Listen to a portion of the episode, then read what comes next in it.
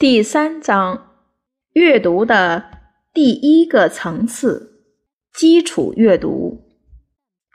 我们生活在对阅读有很高的兴趣与关心的年代。官方宣称，一九七零年代是读书的年代。畅销书告诉我们为什么强尼会念书或不会念书。在初步阅读的教学领域中，也有越来越多的人在做研究与实验。我们的年代会产生这样的狂热，是因为三个历史性的趋势或演变刚好聚合起来了。第一是美国在继续推行全民教育，这就是说，当然最少要做到全国没有文盲。多年来，美国一直在做这样的努力，甚至从国家草创时期就开始，成为民族生活的基石，而且也成果显著。美国比任何其他国家都更早达到接近全民教育，因而也帮助美国成为今天高度开发的现代工业化社会。但是其中也产生了许多问题。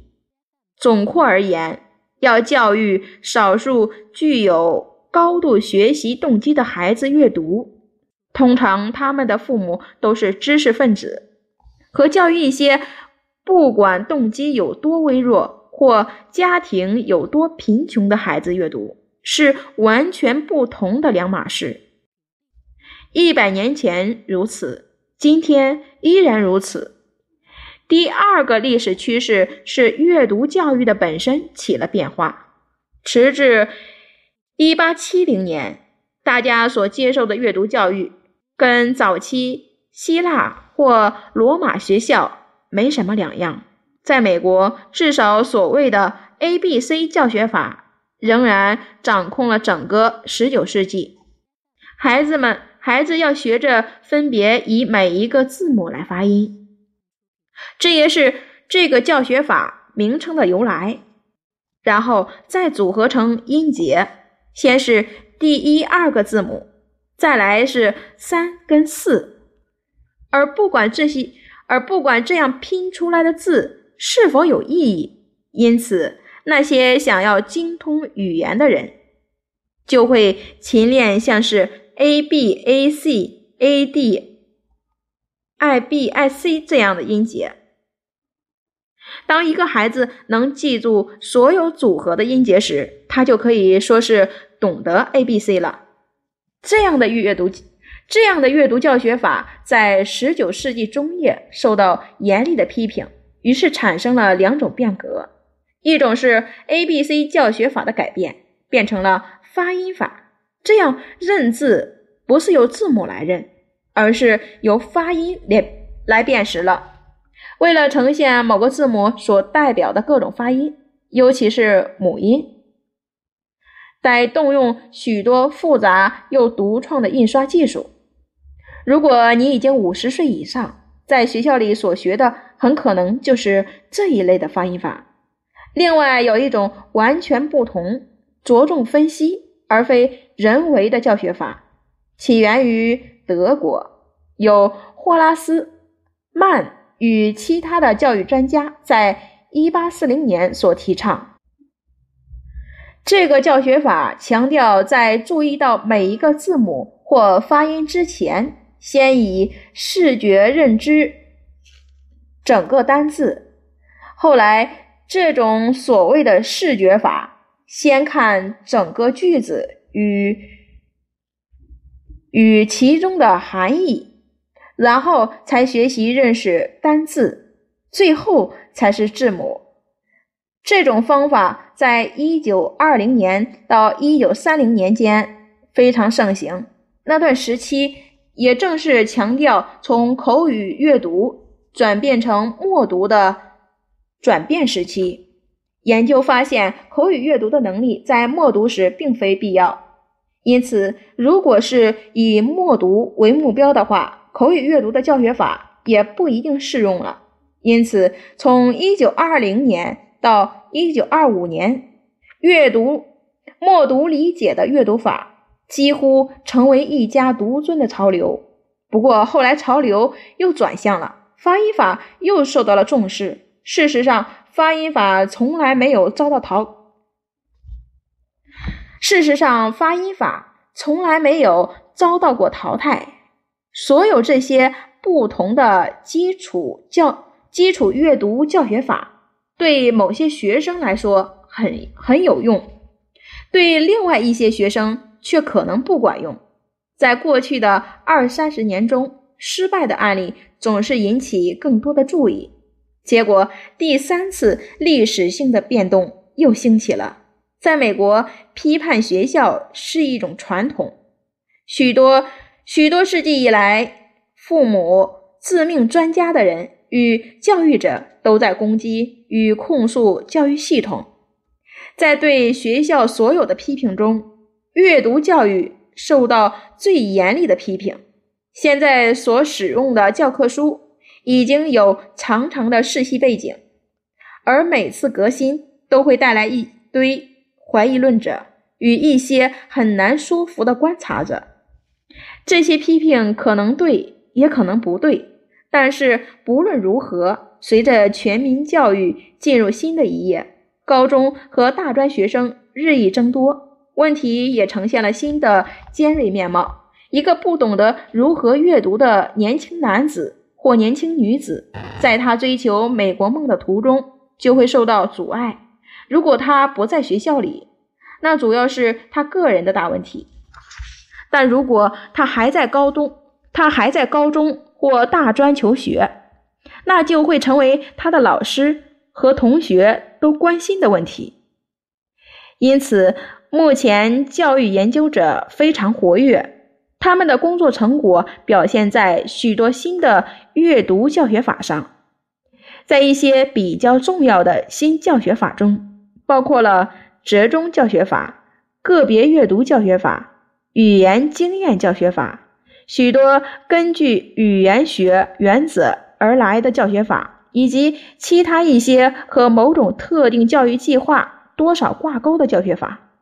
除此之外，一些新的媒介，如初期教学字母，也被引进。有时候，其中又包含了新的教学法。另外一些，另外还有一些教学法，如全神贯注教学法。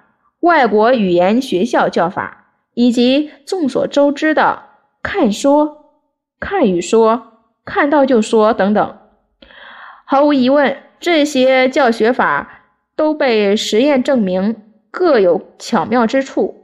要判断哪一种方法才是解决所有阅读问题的万能妙药，可能还言之过早。学习阅读的阶段。最近有一项非常有用的研究，就是分析学习阅读的阶段。现在大家都广泛接受了这样的观念：在儿童具备纯熟的阅读能力之前，至少会经历大约四个截然不同的阶段。第一个阶段被称为阅读准备阶段。专家指出，这一阶这一阶段从出生开始。直到六七岁为止，阅读准备阶段包括了几种不同的学习阅读的准备工作。身体方面的准备包括良好的视力与听力；智力方面的准备是要有起码的认知能力，以便孩子能吸收与记住一个字与组成这个字的字母。语言上的准备包括口齿清晰，口齿清晰，能说出一些正确的句子。个人的准备则包括能与其他孩童一起学习的能力，保保持注意力、服从等等。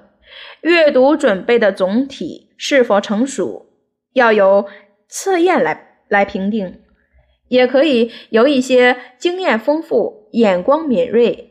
很懂得判断小学生是否可以开始学习的学习阅读的老师来做评估。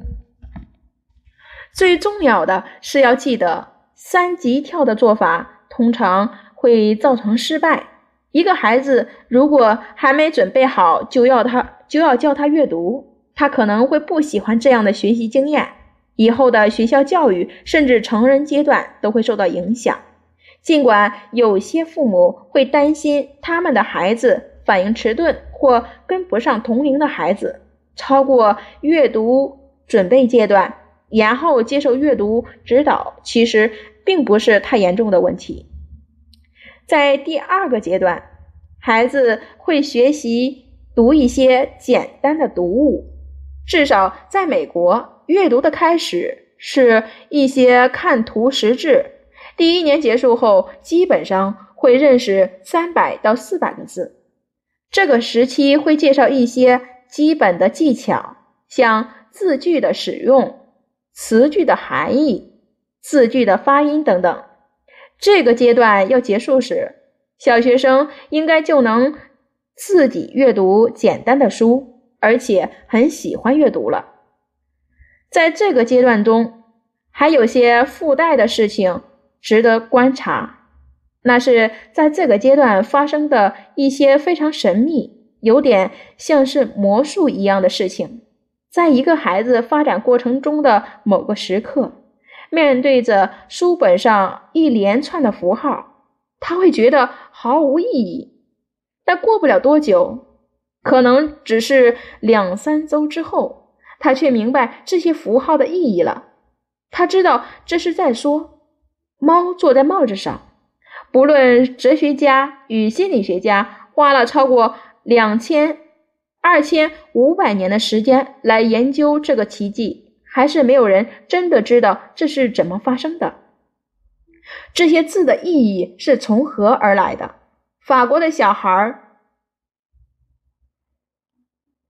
法国的小孩是如何读懂猫坐在帽子上的？事实上，懂得发现一些符号的意义，是人类所表现出的最惊人的聪明技巧。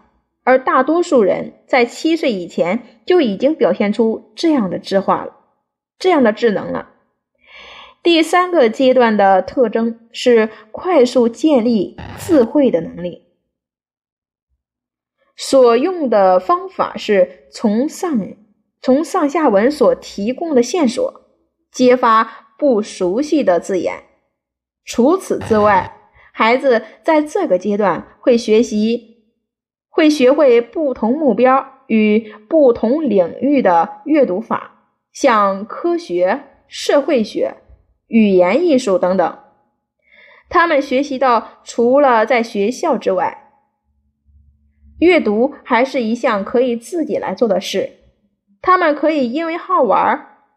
满足好奇心，或只是要扩大视野而阅读。最后第四个阶段的特征是精炼与增进前面所学的技巧。最重要的是，学生开始能消化他的阅读经验，从一本书所提出来的一个观点转化到另一个观点，在同一个主题上对不同的作者。所提出来的观点做比较，这是阅读的成熟阶段，应该是一个青少年就该达到的境界，也是终其一生都该持续下去的。但是对许多父母与教育者来说，显然孩子们并没有达到这样的目标。失败的原因很多，范围也很广，从被剥夺的家庭环境。经济社会或是智能，包括双亲是文盲，到个人的各种问题，包括对整个体制的反抗都有。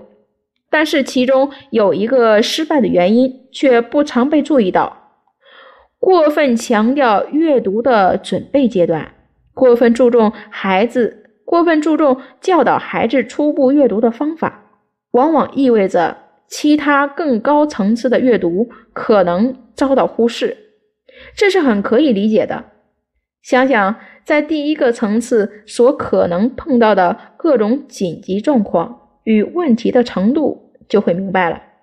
然而，除非我们在所有的阅读层次都投下努力，否则我们社会里有关阅读的整体问题是不可能有效的解决的。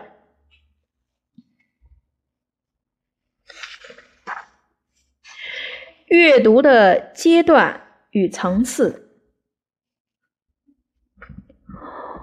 我们已经形容过阅读的四个层次，也以很基础的方式列举了学习阅读的四个阶段。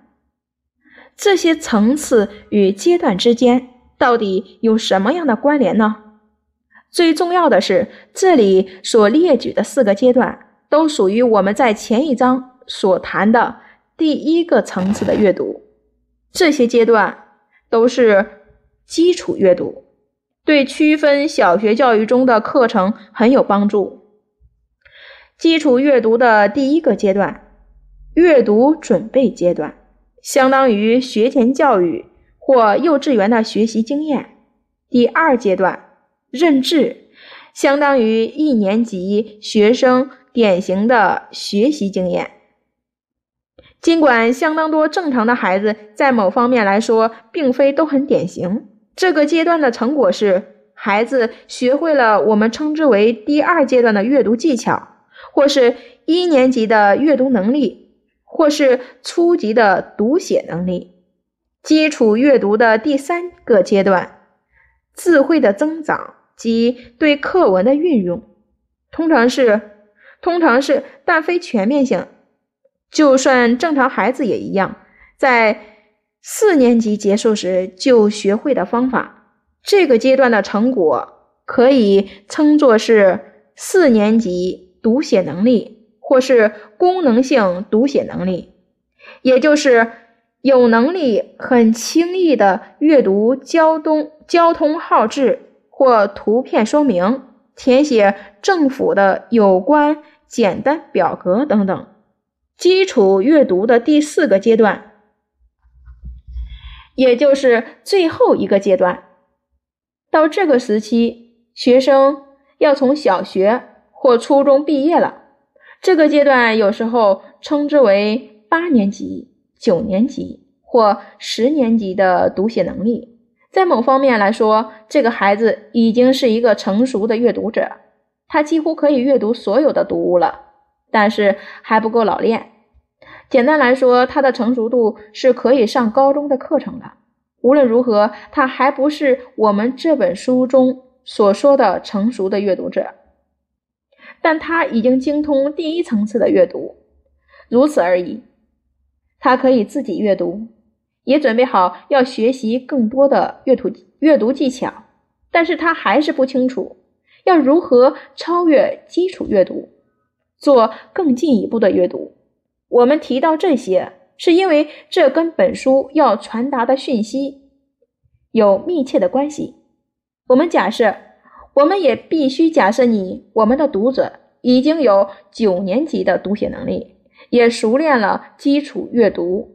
换句话说，你已经成功的通过我们所形容的四个阅读阶段。如果你想到这一点，就会了解我们的假设并不离谱。除非一个人能阅读，否则没有人能从一本书、一本教他如何如何的书中学到东西。特别就一本教人如何阅读的书来说，他的读者必须有某种程度的阅读能力才行。辅助型与非辅助型自我发现阅读的区别。在这里就有了关联。一般来说，基础阅读的四个阶段都有一位老师在旁指导。当然，每个孩子的能力并不相同，有些人需要比别人多一点的帮助。不过，在基础教育的几年当中，通常都会有一位老师出现在出现在课堂，回答问题，消除在这个阶段会出现的难题。只有当一个孩子精通了基础阅读的四个阶段，才是他准备好往更高层次的阅读迈进的时候。只有当他能自己阅读时，才能够自己开始学习。也只有这样，他才能变成一个真正优秀的阅读者。更高层次的阅读与高等教育，传统上，美国的高中教育只为学生提供一点点阅读的指导，至于大学，更是一无所有。最近几年来，情况情况已经有点改变了。大约两个世纪以前，高中登记入学的人数在短期内大量增加。教育者也开始觉察到，不能再假设所有的学生都能做到有效的阅读，矫正阅读的指导教育因此出现。不时有高达高达百分之七十五以上的学生需要矫正。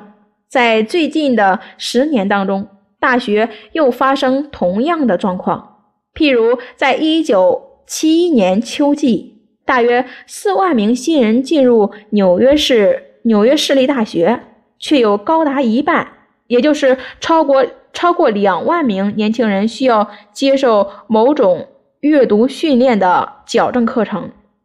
无论如何，这并不表示这些年来许多美国大学都提供了基础阅读以上的教育指导课程。事实上，几乎可以说是完全没有。在更高层次的阅读中，矫正阅读的指导并不算指导。矫正阅读指导只是要把学生带到一个他在小学毕业的时候所该具备的阅读能力程度。直到今天，大多数高等教育的指导者不是仍然不知道要如何指导学生超越基础阅读的层次，就是缺乏。设备与人才来做这样的事。尽管最近一些四年大学或技术学院设立了速读或有效阅读法或静读之类的课程，我们还是可以如此主张的。大体来说，虽然也有些例外，这些都是矫正阅读的课程，但这些课程都是为了克服。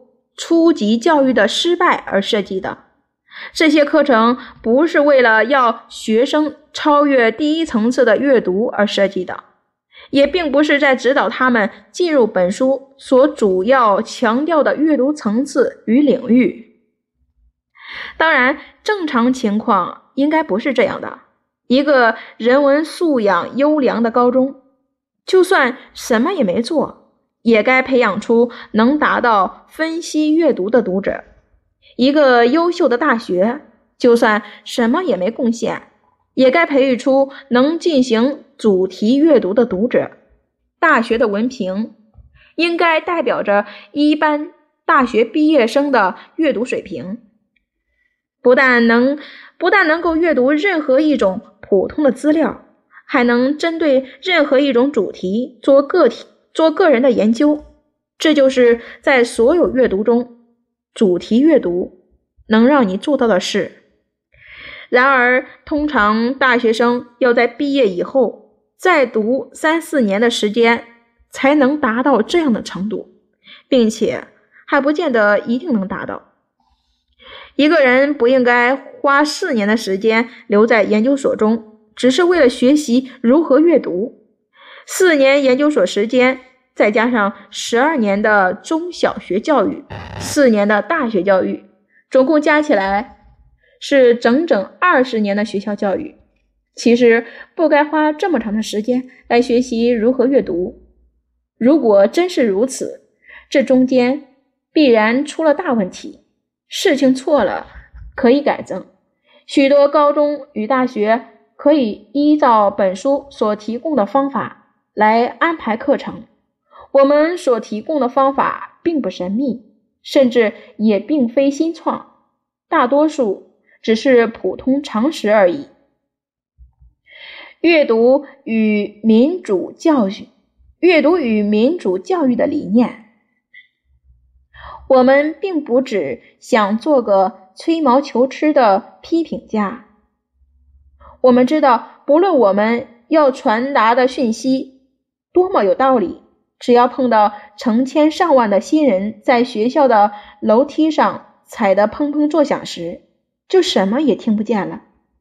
看到这批新生当中有相当大的比率，或是大多数的人都无法达到都无法达到有效阅读的基础水平时，我们应该警觉。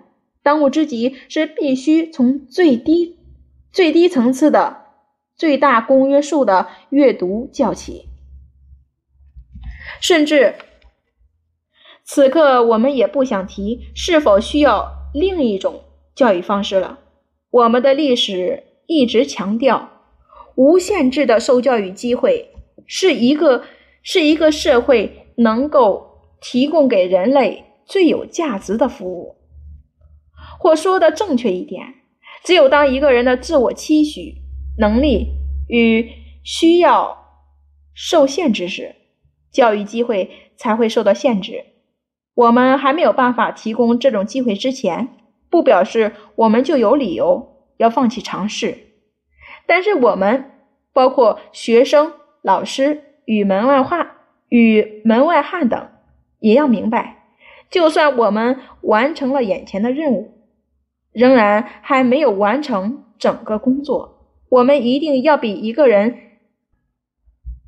我们一定要比一个。人人识字的国家更进一步，我们的国人应该变成一个一个个真正有能力的阅读者，能够真正认知“有能力”这个字眼中的含义。